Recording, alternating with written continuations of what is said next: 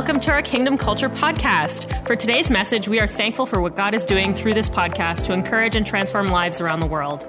If you have a story to share about how God has encouraged or transformed your life through this podcast, we would love to hear about it by emailing us at mystory at kingdomculture.ca. If you would like to support this ministry financially to help us bring messages like this to you every week, you can do so online at kingdomculture.ca at the Give option. We also would love to connect with you on our social media on Instagram and Twitter at KC Ottawa and Facebook at Facebook slash Kingdom Culture Ottawa.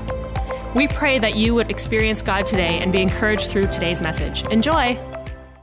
Hey, Kingdom Culture family, welcome. Happy Sunday. I want to welcome all of our community as well as those that are watching online for the first time. Welcome. Please let us know where you're from in the chat. If you're watching this after the fact, I want to say welcome as well. And our prayer for you today is that you would truly experience God in a real way. Most of you know that today is a very very special day for the Kingdom Culture community as it's our House of Hearts Sunday. This is a special one time year end sacrificial offering, allowing us as a community, as an organization, to end the year strong and start the year off even stronger. We call it House of Hearts because we believe it's God's design and desire to raise up and build a house, a spiritual house full of healthy hearts. And like I say, always, it's more about what God does in our hearts in moments like this than anything else. God stretches us, He expands us, He challenges us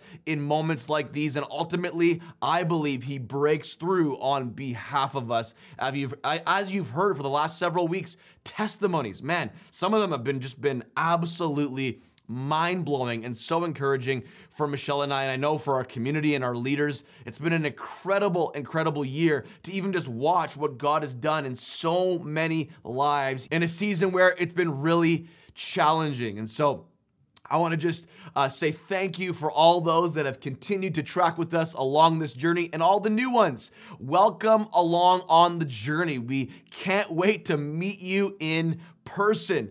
It will happen. I promise you. One day we will come back and we will see everybody physically, and we just can't wait for that, as well as all those abroad that have joined us. Uh, I want to welcome you into the family if you're connected here. Once again, this House of Hearts uh, Sunday applies to everyone, but more specifically, those that call KC or Kingdom Culture their home. Now, for many of you, for this House of Hearts Sunday, you're going to begin to step out for the first time financially and trust God with your first 10, which is your tithe. The Bible talks about the tithe belonging to God. This may be your step, trusting God for the first time with your tithe. Or maybe it's trusting God with just giving for the first time. Or maybe for many of you, it's going to be a sacrificial financial gift above and beyond your normal giving. Whatever the case may be, we celebrate whatever part of the journey you're, you're on. And I just believe that as you step out in faith, God will meet you in a powerful way. And that's why I want to encourage you to get out your House of Hearts package. You got your bookmark here you got your bookmark and you got your card to write down uh, what you want to do and what you want to give. Now, of course, as you know, uh, there's also a digital card that you can fill out online. This is simply a card that if you want to mail it in, uh, you know, the old school way, which we still celebrate, if you want to mail it in, just a little more complicated, but if you want to mail it in, you can fill this out. Uh, or, like I said, you can fill it out online digitally, and we'll have an opportunity to do that at the end, as well as this is your bookmark. I want to encourage you to keep it because on the back it says, in 2021, the miracles I am believing for are. And I want to encourage you to write those things down. We always encourage our house to attach things that they are believing for for the following year and attach that in their faith to their sacrificial one-time offering. Now, this is these are the testimonies you're hearing. We just believe that when we attach our faith to moments like these, we open the door to receive what God wants to do in our life in a powerful way. And so we're going to pray over everyone's prayer requests or what they're believing for at the very end of the experience, right after we take communion. So, as well, we're having communion today. So, I want to encourage you get out your uh, elements, your grape juice, your wine, or whatever your bread, your cracker, whatever the case may be for you. Get it out, get it ready. Uh, we want to give you time to do that as well as it's gonna. I'm, I just believe it's gonna be an amazing, amazing Sunday today for so many people. If I haven't said it already, I would say that it's sad that we're not able to meet in person as usual because moments like these are so powerful. We have families come down and drop off their offering together uh, into our House of Hearts offering boxes that we built just for this special day. It's a powerful moment. We pray as a family. Uh, over our kids and over our, our spouses, or if we're single, we come down. It's just a moment to come down and, and just take a moment with God as we drop the physical offering into the box. Well, today we're doing this quarantine edition. It's all digital uh, unless you want to mail it in. And but I just believe it's going to be just as powerful. We don't need a physical building. It's great. We love physical buildings, but God is still the same and he's still present with us today. And so I'm excited about what God is going to do from this Sunday morning. Now, today also is the end of a six week series called Heart Seasons. Heart Seasons. I hope that you've enjoyed this journey. Thank you for for journeying with us along on this journey for 6 weeks. I think it's been an amazing 6 weeks. If you haven't heard some of the messages, I was I would encourage you to go back and listen to the messages as they kind of build a platform or a foundation for what it is that we're talking about. And I just believe that all of us are in some form of a heart season. As I've said, heart seasons are always hard seasons. And it's in those harder seasons where God works on the heart, stretches the heart. That's why we call this Sunday the House of Hearts Sunday, because in moments like these, the heart gets stretched, but it also gets opened up to the beauty and awesomeness of how generous our God really is and how faithful He is. The premise of this whole uh, series is out of Proverbs chapter 4, verse 23 to 27. Out of the message, it says this Keep vigilant Watch over your heart. That's where life starts. Don't talk out of both sides of your mouth. Avoid careless banter, white lies, and gossip. Keep your eyes straight ahead. Ignore all sideshow distractions. Watch your step, and the road will stretch out smooth before you. Look neither right nor left. Leave evil in the dust. Really, and I've said it over and over again to guard the heart to guard the heart. Now, in some translations, it says with all diligence. Guard the heart, because out of the heart flow the issues of life. To guard the heart is to guard it as a prison ward would guard a prison. Protect the heart. I love how the message translation kind of defines it in that, you know, it really is reflected in what we say, in our tongue. Out of the heart comes gossip and banter and white lies and and all these things that really don't do justice to who God wants us to be and has called us to be.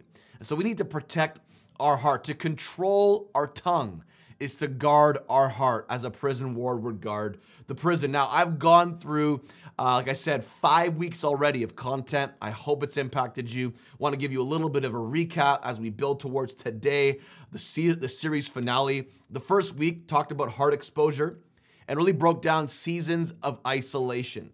Seasons of isolation. I, I know that for a lot of people, they still feel like they're in a season of isolation. In a sense, kind of, we're all in a season of isolation still.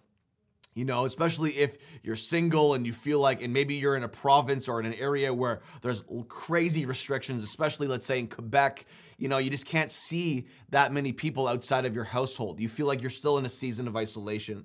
The week two, we talked about the three leavens of influence, talking about seasons of pressure, seasons of pressure, and how pressure really just provokes and and brings up from what's already within us. Talked about how we we likened it to how Jesus talks about leaven, yeast that leavens the whole lump. That what's already within rises to the surface and takes over in seasons of pressure. We talked about caught, not taught seasons of opportunity. Talked about how Elijah threw on the mantle, the opportunity, the opportunity of succession onto Elisha one day. Talked about how do we seize opportunities and seasons of opportunity.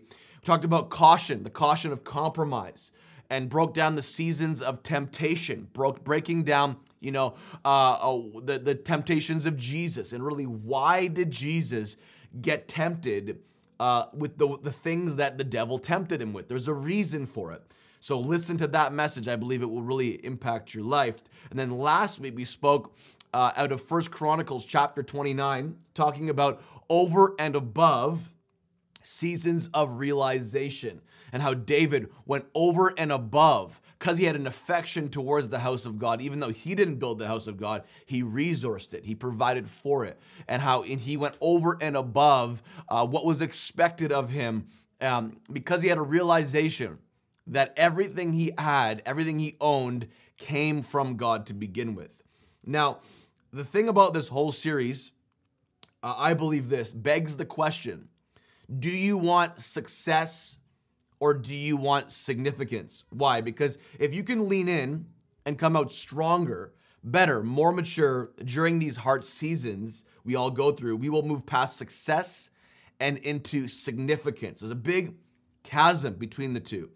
I think our culture really promotes success, but the kingdom promotes significance. What kind of legacy do you want to be remembered for? What do you want to leave behind? Today, I believe we're breaking through, and it's not just in our finances, but I believe it's in our heart. Hence the series Heart Season. So we're going to be talking about another heart season today. Now, as we jump into the scripture, I want to look at something very important. I said this last week, I believe talked about how the Bible is full of incredible truth concerning, uh, uh, you know, concerning money, concerning possessions, concerning generosity. You know, and often we it's easy to focus on stuff like prayer and you know uh, integrity and character, and these are all good. And Jesus did focus on that. There are actually more than 500 verses on prayer, 500 on faith, but when it comes to money, for example, there are 2,000 verses on money and possessions. And in 38 parables, Jesus talked about money in 16 of those 38 parables. Something very important as we dive into today's uh, message. Today, I want to dive into the heart of a widow that Jesus highlights in Mark chapter 12, verse 41. Let's read this together. Jesus sat down near the collection box in the temple and watched as the crowds dropped in their money. Many rich people put in large amounts. Then a poor widow came and dropped in two small coins. Jesus called his disciples to him and said, I tell you the truth. This poor widow has given more than all the others who are making contributions. For they give a tiny part of their surplus, but she, poor as she is, has given everything she had to live on. I want to talk today about the subject when a little is a lot. When a little is a lot. Talking about seasons of sacrifice to close out our heart seasons series. You know, in the beginning, I feel like of my journey with God, especially when it comes to ministry, sacrifice was probably, if there was a brand, a word that branded the beginning stages, it would be sacrifice. Not that it doesn't right now. You know, Romans 12 says we are to offer our bodies as living sacrifices. But there are some seasons where sacrifice feels like it's everything, where it's just everything all the time. You know, and we feel like we're in that season where God is building foundation, building sort of the hardest part of a building often can be the foundation. You got to dig up the rock, you got to get through some stuff. Sometimes there's things you got to move around. The ground is hard, the weather doesn't go the way you plan. And so the foundation can be one of the most discouraging processes. And so, you know, in seasons like this, it often feels like sacrifice. And I remember in the beginning of our ministry, I remember one moment when I, you know, was about to move away for a season and I needed a certain amount of money. I was going on this big over overseas trip and I didn't have any money. I needed over $4,000. I had no money. And I remember, I remember like praying, God, you, I, you know, you got to provide. I believe you want me to go. I believe you want me to go. And I remember, you know, just about a day or two days before I had to leave, I still had no money. Uh, somebody dropped off in my mailbox about $200, $200. And I remember thinking to myself, wow, this is amazing. Of course, it's not close enough to the over 4,000 that I needed. But in that, on that same day, in that, on that same night, I was actually in a church service and uh, there was an offering being taken up and i really felt the lord say to me give the $200 and i'm thinking in my mind man i need this money like this would be a massive sacrifice i actually need this money it's part of you know, money that I need to go on this trip. And uh, I felt God say, Give me the $200. Trust me, trust me. When you step out and sacrifice and you trust me within that sacrifice, I breathe on it. If you look at all throughout the Old Testament, the sacrifices, they, they, they were offerings to God and they were a pleasing aroma to God often. You look at Elijah's showdown with the false prophets, you know, God, he, he created an altar and put a sacrifice on that altar, and God came down and consumed the sacrifice. When we step out, and we honor God with sacrifice, obedient to God in sacrifice, not just sacrificing to God to get his attention, to, to, to please God because we think we're going to get his attention by sacrificing. No, it's a it's an obedient sacrifice. It's a I believe I have faith. God has shown me, he's motivated me to make this sacrifice. He's shown me to walk out of the boat and walk on the water. When God shows you, God nudges you, that's when you need to lean in to sacrifice. And so I sold this $200 and I'm telling you within 48 hours I received over $4,000 for my trip. In fact, I received it on the way to the airport.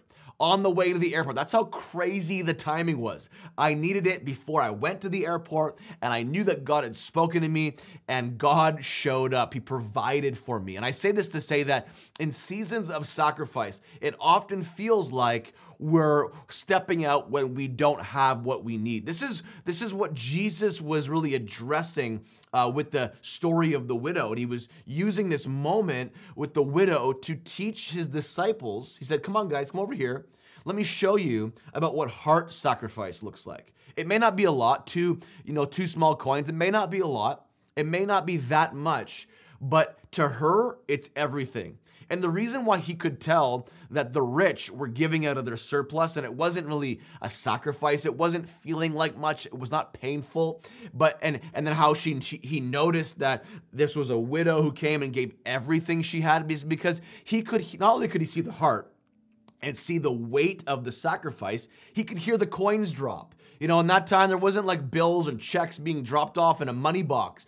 You could hear the amount of coins that would have been dropped. Not only would you see it, you'd hear it. So the rich would come and they'd like drop a whole bag full of coins and it sounded amazing and people probably celebrated and clapped, no, but maybe not necessarily knowing that that wasn't really a big sacrifice for them. But here this widow comes and God knows, Jesus knows she's a widow, comes and drops two. He hears two, two clicks and knows that this was everything that she had. And, and he used that as an opportunity to teach his disciples of, about sacrificial generosity. And as, as we as a ministry have started out this way, even in my own personal faith journey, I just believe it continues to sustain this way.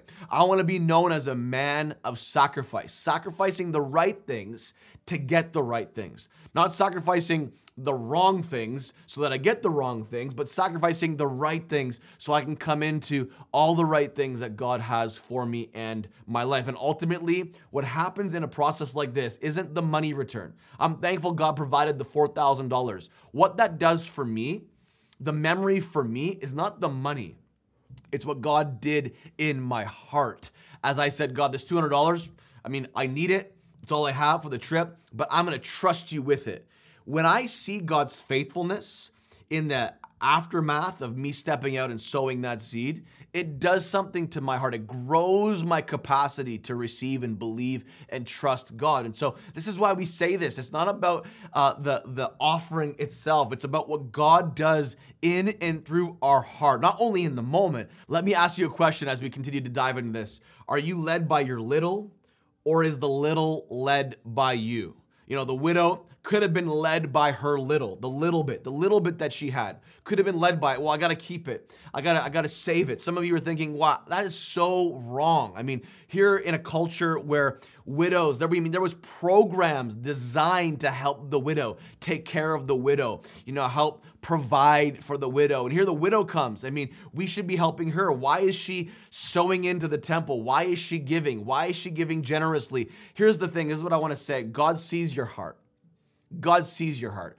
This is why Paul encourages giving and says, don't give out of obligation, give out of joy. I'm sure something, there was something driving the widow, something driving the widow, a joy that was driving the widow, not a burden, not a religious heavy, but a joy. The fact that she could come to a place where she could give everything really is a picture of the gospel, a picture of what salvation looks like when we dive into our relationship with Jesus and we lay it all on the table. We give it all. That's what Jesus wants. He wants our entire life. He wants all of our life. And this this this this moment with the widow really is a picture of what we are to be like and emulate in our life to God. Romans 12 to offer our whole lives as living sacrifices, not just an offering financially, but our whole lives as a living sacrifices. So are you led by your little or is the little led by you? Which in this case, the widow, you could tell the widow was leading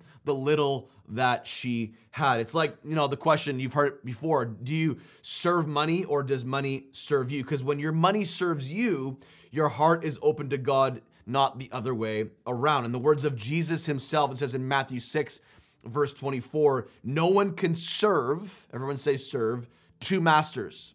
For either he will hate the one and love the other, or else he will be loyal to the one and despise the other. You cannot serve God and mammon. You got to pick. Mammon is money. You can't serve both. If you're serving money, listen, God doesn't have your heart. If you're serving God, guess what? You will have money as your servant and not the other way around. I want to pray today that God prepares your heart in this season for what He wants to do in 2021. God, I pray that in this moment today, you would just open us up. You teach us a little bit, give us a perspective of what it looks like to make heart sacrifice. That it's not about what's in our hand or what's not in our hand, it's about our heart growing, maturing, and ultimately our relationship with you getting stronger. God, I pray today it'd be one of those monumental moments that changes so much of the trajectory of our future that we could look back and share it with future generations. It's moments like these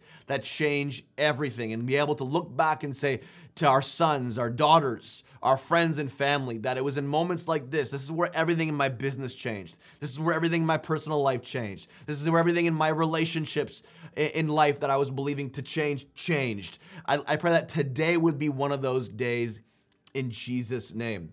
In Jesus' name, amen. I want to encourage everyone today who is bringing a financial sacrifice at the end for our House of Hearts offering to remember this truth. It's not about the size of the gift, but the size of the sacrifice.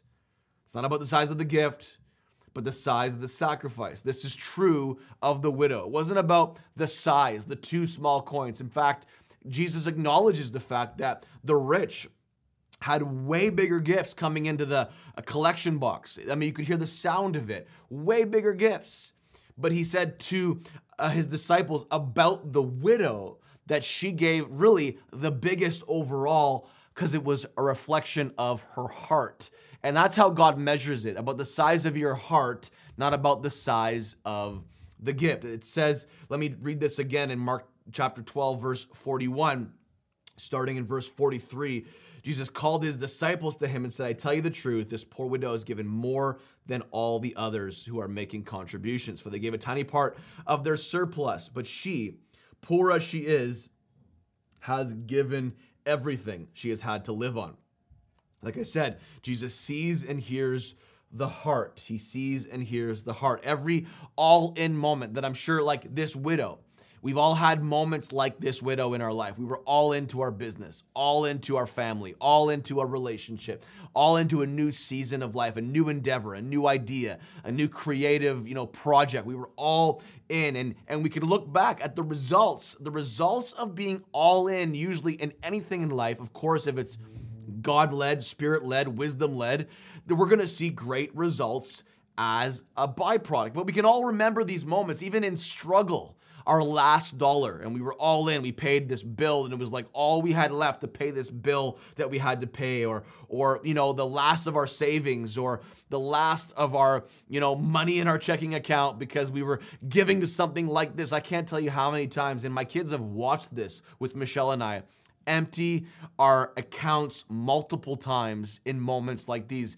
Not because we have to, but because we feel like God has spoken us to. And when He does, He always produces mind blowing results. I can't tell you how many hundreds and hundreds of stories of financial faithfulness that God has had towards our life through stepping out in moments like these, but not to highlight just the financial faithfulness, but to highlight the things that God has done in our personal lives, emotionally, mentally, physically, our relationships, the, the, the wealth of our relationships, our network, our support system, our kids. Like, I, I attribute and I look at the faithfulness of God, not just in our finances, but the faithfulness of God as I step out in moments like these, in how He's protected those around me, those that are closest to me, and those that I love with all of my heart, and all that we touch. And I just see the faithfulness of God, the kindness of God all around. So we can't just get our attention on I'm giving and and and expecting in my heart for God to show up financially. That's great. That that will probably happen. That does happen. But I believe it's more than that, man. When I give, I want my kids to to know you. When I give, I want my relationship with my wife to be stronger. When I give, and I'm not doing it for that, but I'm attaching my faith. I so believe in God. I so believe in the work of God's house. I so believe in the value of giving to the house of God and giving to God through the house of God. I so believe in that so much because I've seen the faithfulness of God in it. And I see it scriptural, all throughout scripture, in fact. But I'm so thankful for all that God has done over the years. It's been absolutely absolutely amazing. Now, we don't know what happened to this widow. We don't really know much about her future. We don't know, you know, I just shared a little bit about our story about in moments where we've stepped out and we've sacrificed hard seeing the faithfulness of God and we can track it. We can look back and track it. We can look forward and expect it. We don't know exactly what happened to the widow.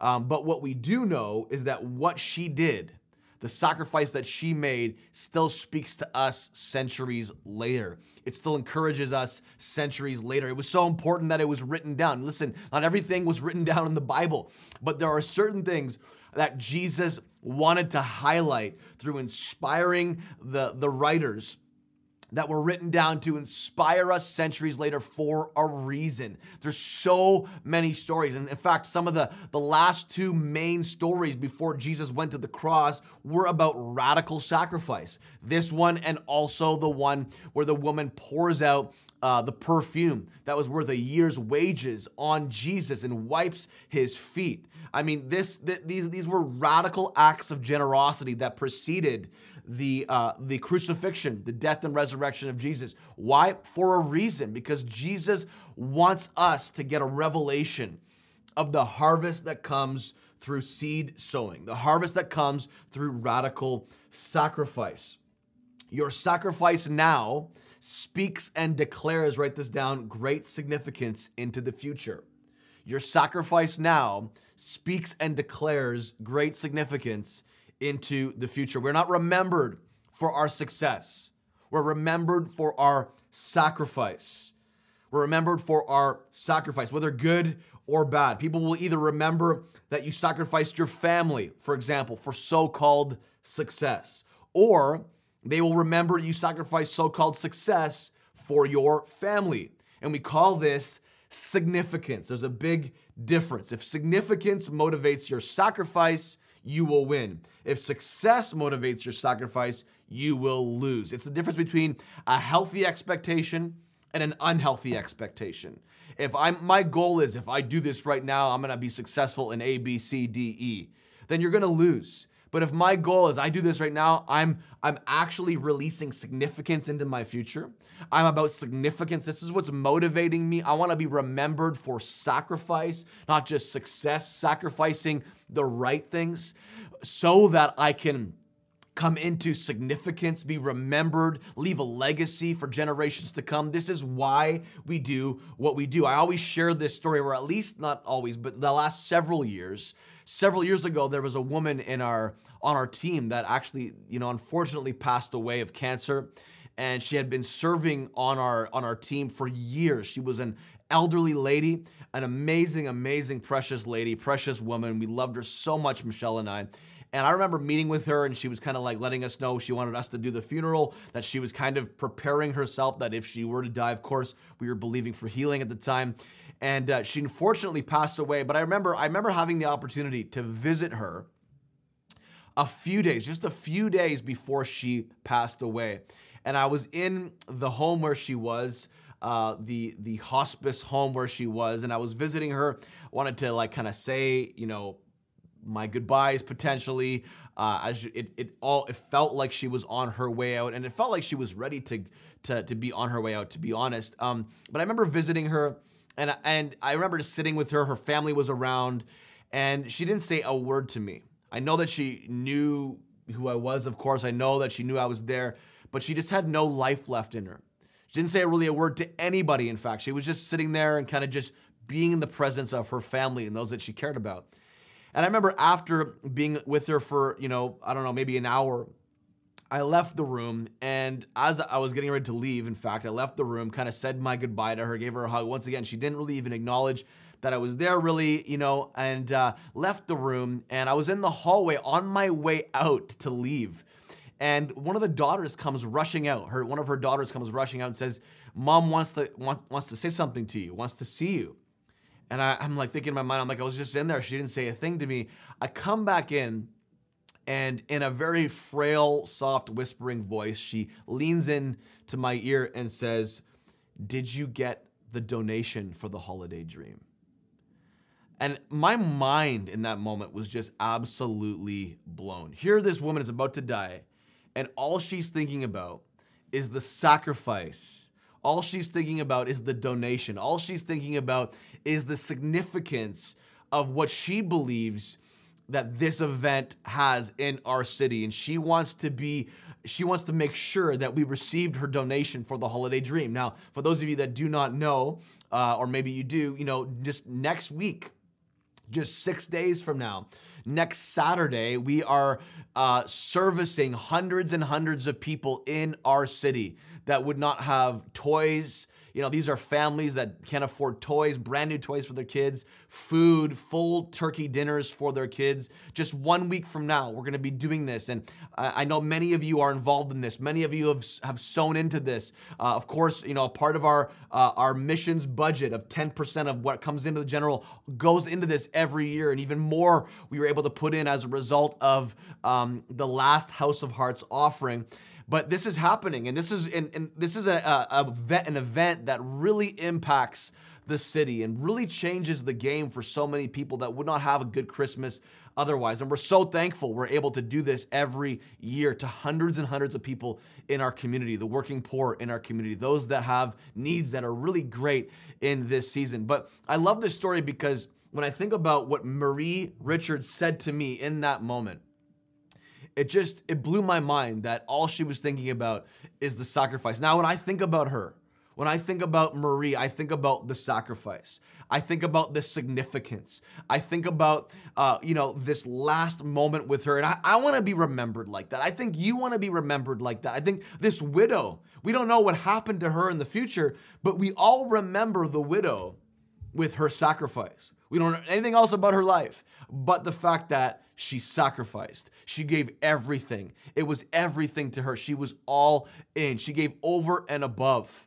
And that was remembered so much to the place where it was used as instruction to teach Jesus's disciples. My hope and desire always for our culture as a kingdom culture family is not that it would be equal giving, but equal sacrificing. This is an example of a house of healthy hearts, hence the name why we call it House of Hearts. For those that have a lot and those that have a little, sacrifice will always look different.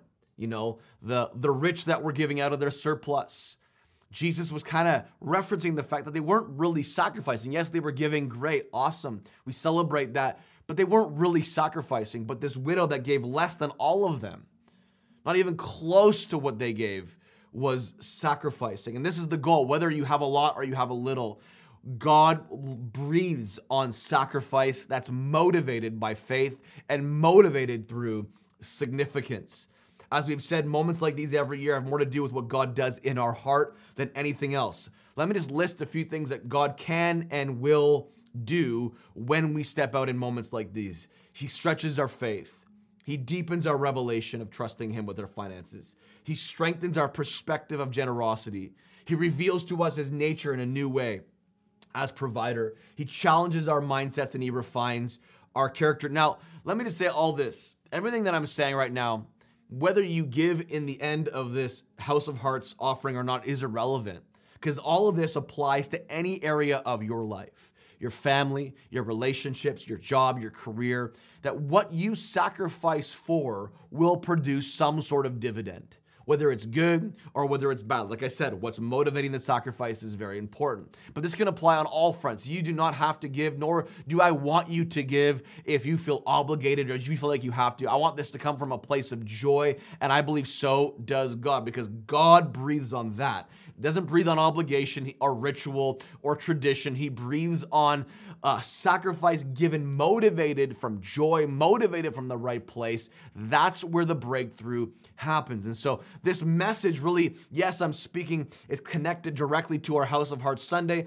but even more importantly, to anyone to anyone out there that's in a season they feel of sacrifice where they have to be all in it's a season where I believe God's going to refine you. He's going to open you up to new parts of who he is. He's going to he's going to show you and reveal his nature to you. He's going to do some things in your life that you never thought he would do. Now, most of the time, uh, most of the time, all of what I just mentioned that God does in our hearts in seasons of sacrifice is is is challenged by something that I call time. Now, let me just let me just go to Genesis chapter 8 verse 2. It says this, as long as the earth endures, seed, say seed.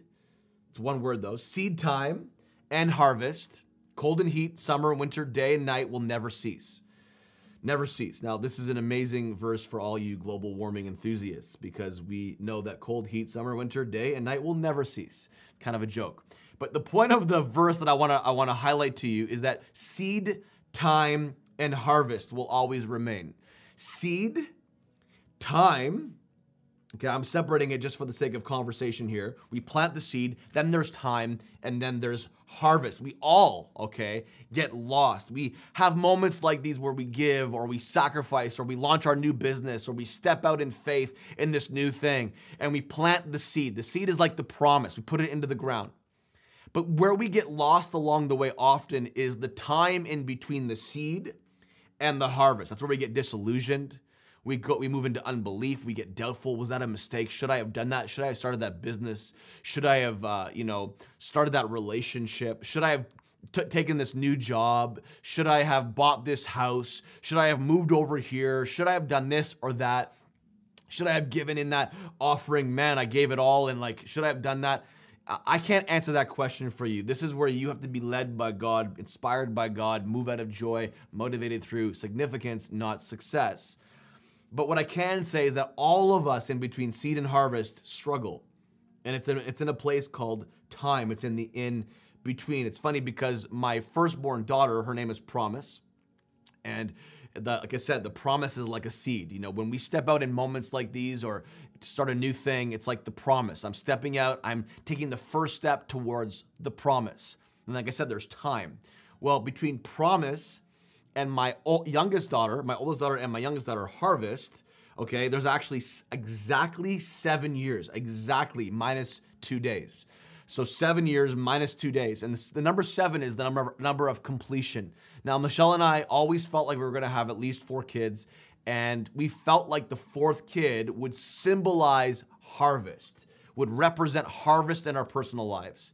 And it's funny because from the promise to the harvest, there was seven years seven years which is the, which is the fulfillment the took seven days to create to, for, to create everything as we know it. It's the completion. It's the fullness. The fullness of what it takes for a seed to become a tree uh, from promise to harvest. But remember in, it's in the in between that is always the most challenging part for us. I want to encourage you today when you feel like giving up, if you've started something, you've sacrificed towards something, or maybe in this season it's the first time you're stepping out into something new, whether it's the House of Hearts Sunday that you're a part of right now, or maybe you're watching after the fact, whatever the case may be, I want to encourage you that during the time in between the seed and the harvest to not quit, to not give up, to keep on believing. This is where the wrestle happens.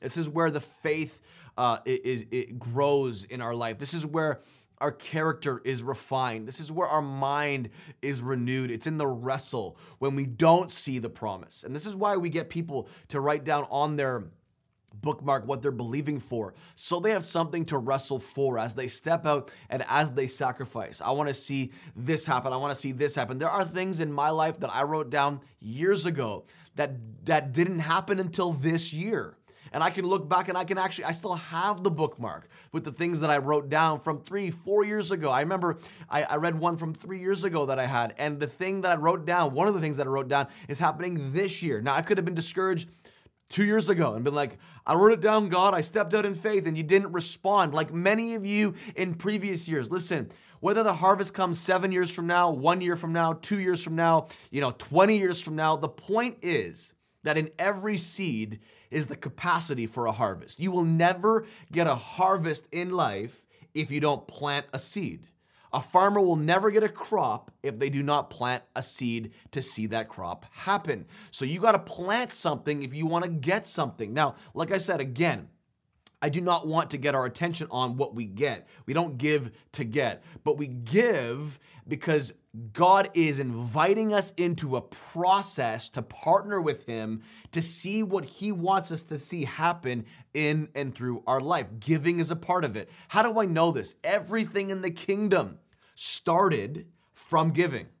Jesus, as a creator, gave, planted, created, started the universe as we know it. John 3:16, the whole message of the gospel is centered around this idea of generous giving. For God so loved the world that he gave his only son. Everything is motivated through giving in the kingdom. And so this is why the Bible even talks about it's better to give than receive. Yes, receiving happens, but I don't give to receive. I give to become more like Jesus. I give to to partner more with Jesus. I give because I'm a co-heir and I'm a co-laborer with Jesus. I give as part of my walk of faith with Jesus. Whether I'm giving to God through the church, whether I'm giving to somebody my time, my skill, my gift sets, whatever the case may be, giving is the language of the kingdom. If we want to uh, uh, walk with Jesus in closer relationship, listen, all these things that we step out and do that are like Him just allow us to see Him more clear in and through our lives. And so I want to encourage you don't give up in the time in between seed and harvest. It's such a it's such a powerful, powerful thing. Uh, honestly, I gotta say this: I love the time in between. Yeah, it sucks, it's hard, but I know that it's in those times that I'm made into a stronger human. I'm made stronger. I'm a better person. I'm a better leader. I'm a better father. I'm a better husband. I'm a better, you know, everything all around in the times where it's challenging, in the hard heart seasons. Once again, this is why we're talking about heart seasons as a series you know? And like i said uh, i said this before like this is not about an expectation of what god's to do. It's about an invitation into a process to become more like him in our generosity. God motivated paul the apostle to send out an invitation to the believers at corinth to find generosity by spurring them on through talking about the churches in macedonia and their generosity Second Corinthians chapter 8 verse 1 says this, "Beloved ones, we must tell you about the grace of God poured out upon the churches of Macedonia. For even during a season of severe difficulty, like a pandemic, and tremendous suffering, they became even more filled with joy. How are you filled with joy during a pandemic, during difficulty, during seasons of struggle, temptation, trial? How do you find joy? How do you get joy? It says this from the depths of their extreme poverty, super abundant joy overflowed into an act of extravagant, extravagant generosity. I want to say how you find joy comes from my last week's message in First Chronicles chapter 29, where, where David acknowledges that everything that I have comes from you. Everything that I have comes from you. So even in a pandemic, even in a trial, even when I lose everything and I have nothing left, kind of like Job, there's this joy in knowing that you still got my back. There's this joy in knowing that you're still here, the same God yesterday, today, and forever. There's this joy in knowing that you are with me 24 7. This joy overflowed into an act of extravagant generosity, it says. Verse 3 For I can verify that they spontaneously gave, not only according to their means, but far beyond what they could afford. They actually begged us for the privilege of sharing in this ministry of giving to God's holy people who are living in poverty. Now, I love this to beg. They begged them. We want to be a part of this. We want to, because there's, when, when joy motivates your faith, it changes your perspective of a situation. There was a joy that was motivating to join in on this process. I'm going to skip over to verse 7. It says, "You do well and excel in every respect." He's speaking to the believers at the Corinth in the church at Corinth. You do well and excel in every respect. In unstoppable faith, you have great faith. In powerful preaching, in revelation knowledge, you're, you have incredible spiritual insight. In your passionate devotion, you're disciplined, you're all in, and in sharing the love we have shown to you. So make sure that you also excel in grace filled generosity. Also excel in grace filled generosity. Verse 8 I'm not saying this as though I were issuing an order, but to stir you to greater love. I love this to stir you to greater love by mentioning the enthusiasm of the Macedonians as a challenge to you, to stir you to greater love. Because why? I said this last week. Love looks like generosity, and generosity looks like love. We cannot separate the two. It's the message of the gospel. It's the message of God to humanity. For I so loved the world that I gave of myself as a sacrificial offering to you to set you free. Now, the journey is to get to know who that sacrificial offering was, and his name is Jesus. So he says this, Paul says this. I'm not saying this as though I were issuing an order. You don't have to do this but I want to stir you to greater love shown in generosity by mentioning the enthusiasm of people that were struggling, that didn't have a lot, that were also in poverty, that were struggling. I want to stir you by showing how they overflowed in joy, and that looked like generosity powerful. Verse 9 says, For you have experienced the extravagant grace of our Lord Jesus Christ, that although he was infinitely rich, he impoverished himself for our sake, so that by his poverty we could become rich beyond measure. I want to flip it down to verse 11. You should finish what you started. You were so eager in your intentions to give, so go do it. Finish the act of worship. I love this. He equates worship to giving. It's an act of our worship. Finish the act of worship according to your ability to give. For if the intention and desire are there, the size of the gift doesn't matter. I said this earlier. It isn't about the size of the gift, but the size of your sacrifice. For if the intention and desire are there, the size of the gift doesn't matter. Your gift is fully acceptable to God according to what you have, not what you do not have. Have powerful, powerful, powerful, powerful. And this kind of brings me into, you know, the whole, you know, this whole purpose of this season or this message really. In this season, we celebrate the birth of Jesus. He was the sacrificial offering sent into the earth so that we could break through break through the sin barriers of our life, break through all the walls between us and God that we put up because of our sin.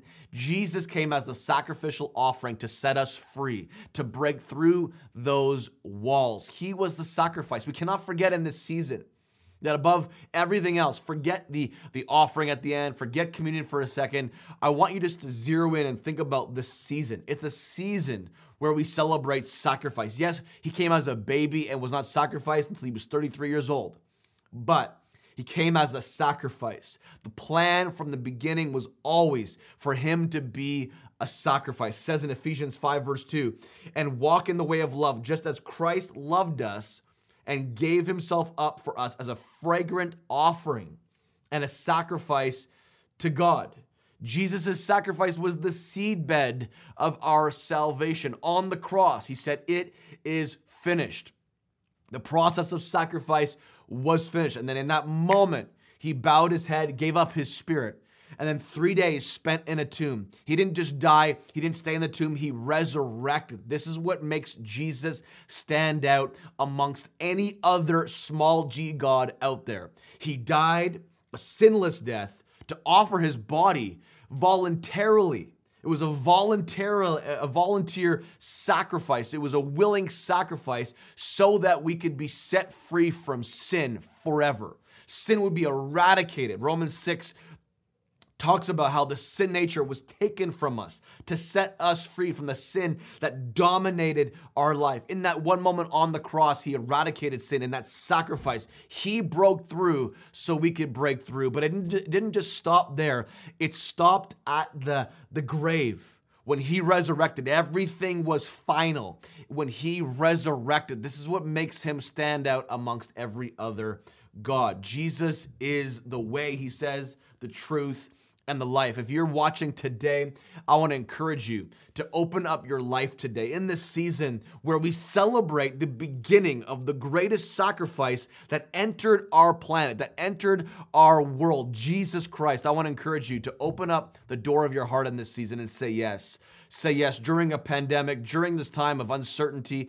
There's nothing more certain than Jesus himself. Nothing more consistent, more faithful, more kind than Jesus himself. He so loves you and wants a relationship with you. Yes, I said relationship. He is a relational God. He's a God who communes with God, us. He's a God who's intimately connected to our desires. He is a friend. John 15, 15 says Jesus actually said about his disciples that they were his friends, no longer just servants, but friends. And friends share secrets with friends. Friends have connection, intimacy with friends. I want to encourage you to come into and open yourself up in this season to friendship with Jesus. Would you just say this with me? Say, Jesus, I believe that you're God. I believe that you are raised from the dead. I receive your forgiveness today. I want to be all in. I want to give of my life today. I want to offer my life as a sacrifice. You sacrificed it all. So today I'm making a commitment to come into relationship with you. I'm not joining a religion, but I'm beginning a relationship with you. You are God, and I want all in today in Jesus' name.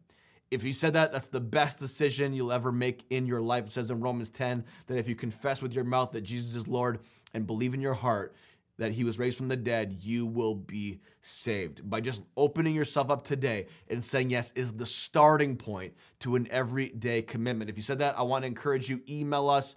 Um, the email on the screen is there. We'd love to be in contact with you, help you along your journey, pray with you, support you, and give you whatever you need to help you start a journey into a relationship with Jesus. For all of us watching, we're going to dive into communion and then we're going to uh, take part in praying over all the bookmarks as you get your offering ready. Like I said, you can do it online. You can do it through text to give.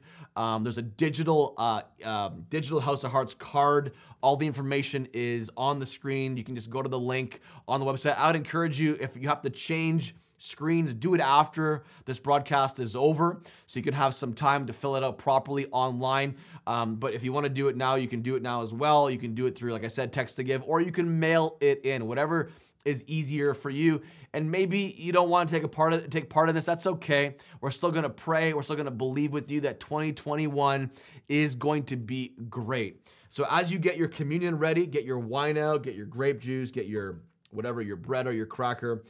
Um, and as you get your House of Heart stuff ready, get your family ready, I want to pray. Uh, I want to read a scripture over you, one last scripture out of 1 Corinthians chapter 11, verse 23. As we take communion, this, these are the words of, uh, of Paul reiterating the words of Jesus, saying this, For I pass on to you what I received from the Lord himself. On the night he was betrayed, speaking of Jesus, the Lord Jesus took some bread and gave thanks to God for it. Then he broke it in pieces and said, this is my body, which is given for you. Do this in remembrance of me. That word means to bring me back to the forefront of your focus. Remember me, put me first place again, center me, put me in the centerpiece of your life, as the centerpiece of your life. Verse 25, in the same way, He took the cup of wine after supper, saying, This is the cup, or this cup is the new covenant between God and his people, an agreement confirmed with my blood. Do this in remembrance of me as often as you drink it. The blood represents the washing away of our sinful nature, the cleansing, the, the purification process of what took place when we let Jesus into our life because of what Jesus did on the cross for us. The body, the broken body, represents how Jesus' body was broken so that he could heal our brokenness, so that healing could happen physically, emotionally, and mentally. We don't just do this. This is not a symbolic act. This is not a tradition, a ritual. This is something we do because as we do it, we're communing with God, Jesus, in the communion, okay? We're actually connecting ourselves in our awareness to who He is. That's why it says, Do this in remembrance of me. Bring me back to the forefront of your focus. Every time we do this, we're literally, there's an exchange happening, there's a connection, there's an awareness. Yes, we're eternally connected with Jesus if you let Him into your life.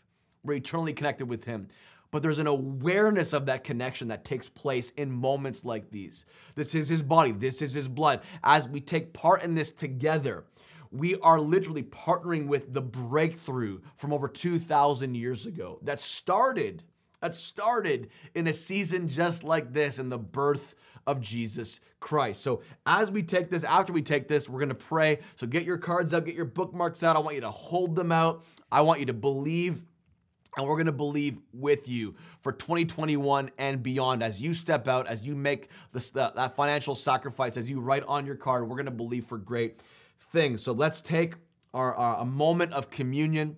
Father, I thank you for your blood. I thank you for your body, and I thank you for healing.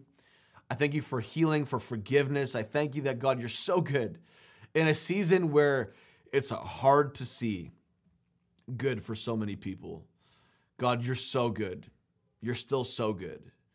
And we just lean in today to the fact that over 2,000 years ago, you died, your body was broken, it was dismantled, disfigured, blood poured out of your body, so that our sin, the thing that would isolate us from God, would be eradicated from our life. That God, your body was broken, so our the disease, the the, the whatever's going on in our body could be healed. Our our mental state our physical our emotional state could be healed that we are healed body soul and spirit. So today as we take this god we're just communing with you. We're partnering our faith with who you are in jesus name. Let's take it together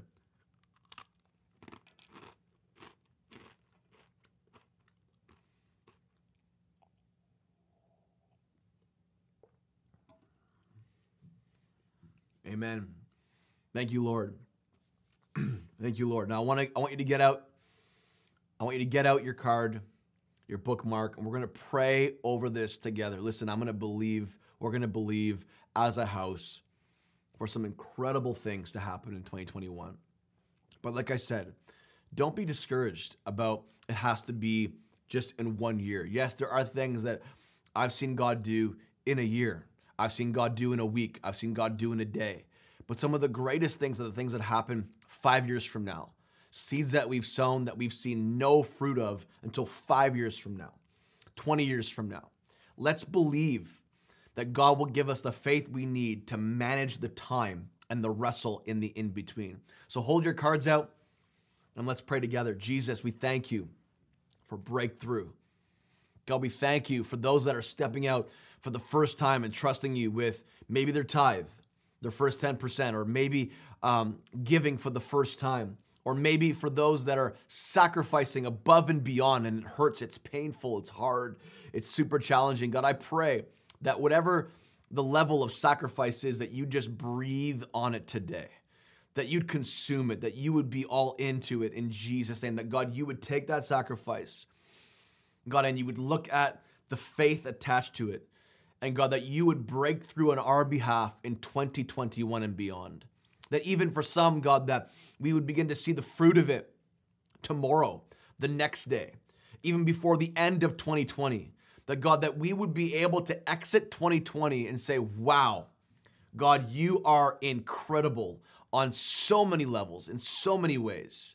God, I pray for those that are believing for healing. I pray for those that are believing for um, financial breakthrough, for uh, career changes, for new endeavors, for their business, for family, relationships, God, kids. I pray, God, that you would just do above and beyond what they are asking. That, God, you'd go above and beyond what they can think, ask, or imagine, according to your word in Ephesians 3. God, I pray that you would show them that you are the God of more than enough. God, I, I pray that you would heal and restore relationships in this next season, reconcile relationships. I pray for those out there that maybe are looking for a restored relationship with a spouse. Maybe there's problems in the home right now. I'm praying and I'm believing that in the next three months, you're gonna see radical turnaround, radical breakthrough in your relationship. God, I pray for those that have estranged relationships with their parents, that in this next year, there would be the beginning stages of reconciliation and restoration and redemption in Jesus' name. That you'd show us, God, that even though it feels like we've lost over the last many years, that God, nothing is lost when it comes to you, and you can redeem everything in a moment and bring it all back full circle. God, I pray for uh, uh, vocation changes and transitions in this next season that go smoothly. And that, God, you bring promotions to people's jobs and, and God, uh, new elevation in so many ways to, to their life, God, whether it's relationally, whether it's their health, God, that you would change the game. I pray for new levels of health in 2021. God, I pray for good wisdom, good discipline, good discernment on how to make that happen. Not just outside of a, not just a miracle, but God, that you give them the wisdom that they need. Because sometimes wisdom is the greatest miracle of, the, of it all. God, I pray that you would do only what you can do, that by the end of the year next year, we'd be able to say that a miracle took place in this area, in that area, in this area. God, I pray for just incredible healing to be released over our physical bodies, over our emotional uh, well being, God, over our mental state, that you would release incredible in this season healing, God, over people that are struggling, maybe with suicide, maybe with depression, God, would just feeling so isolated and alone and lonely in this season. I pray that you would show yourself as a friend. You'd show yourself as a good dad. You'd show yourself as the comforter, as the one who strengthens us, who gives us courage, who encourages us daily. Show yourself in a powerful way in that way to those that are struggling in this season, that feel weak, that need some strength, need to be lifted up in this season. Even for those where Christmas is tough. It's tough for so many people. It's a sore spot, it's a wound. It's a reminder of what we don't have often, the family that we don't have. God, I pray that you would be with those people in a way that would make them feel like they're like the only thing that matters to you in Jesus' name. God, I pray that you would just do above and beyond all that we can think, ask, or imagine in this season. God, we believe and we put our faith together for every prayer request on this bookmark that it will be yes and amen. And that you'd give us the tools to fight in the in between, to believe that you will fulfill your promise in Jesus' name. In Jesus' name. Amen. Hey, Thank you so much for partnering with Kingdom Culture, the house. My prayer is that your heart would grow from this. Um, maybe you're watching this after the fact. You're going to have an opportunity all the way to the end of the tax year in December to be a part of the House of Hearts. Like I said, the digital card will stay online. You can give uh, many different ways. Uh, for those of you that want to do it today, I would encourage you just to stay online and do it after the fact on your computer or your tablet or wherever you're watching from.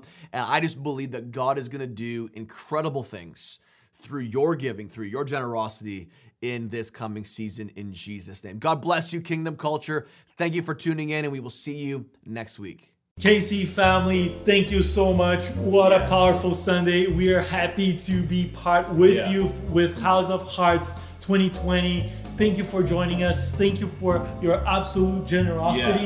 Yeah. It truly is changing lives. Yeah, I mean, you know, we've had so many testimonies over the years of these moments changing lives. And so we are so thankful that you are partnering with us in this season. It's going to be one for the history books, Quarantine for Revival. Exactly, guys. Have a beautiful Sunday and an amazing week. Don't forget, Holiday Dream coming up. Sign up today. We Do love it. you. Have a great Sunday. See ya.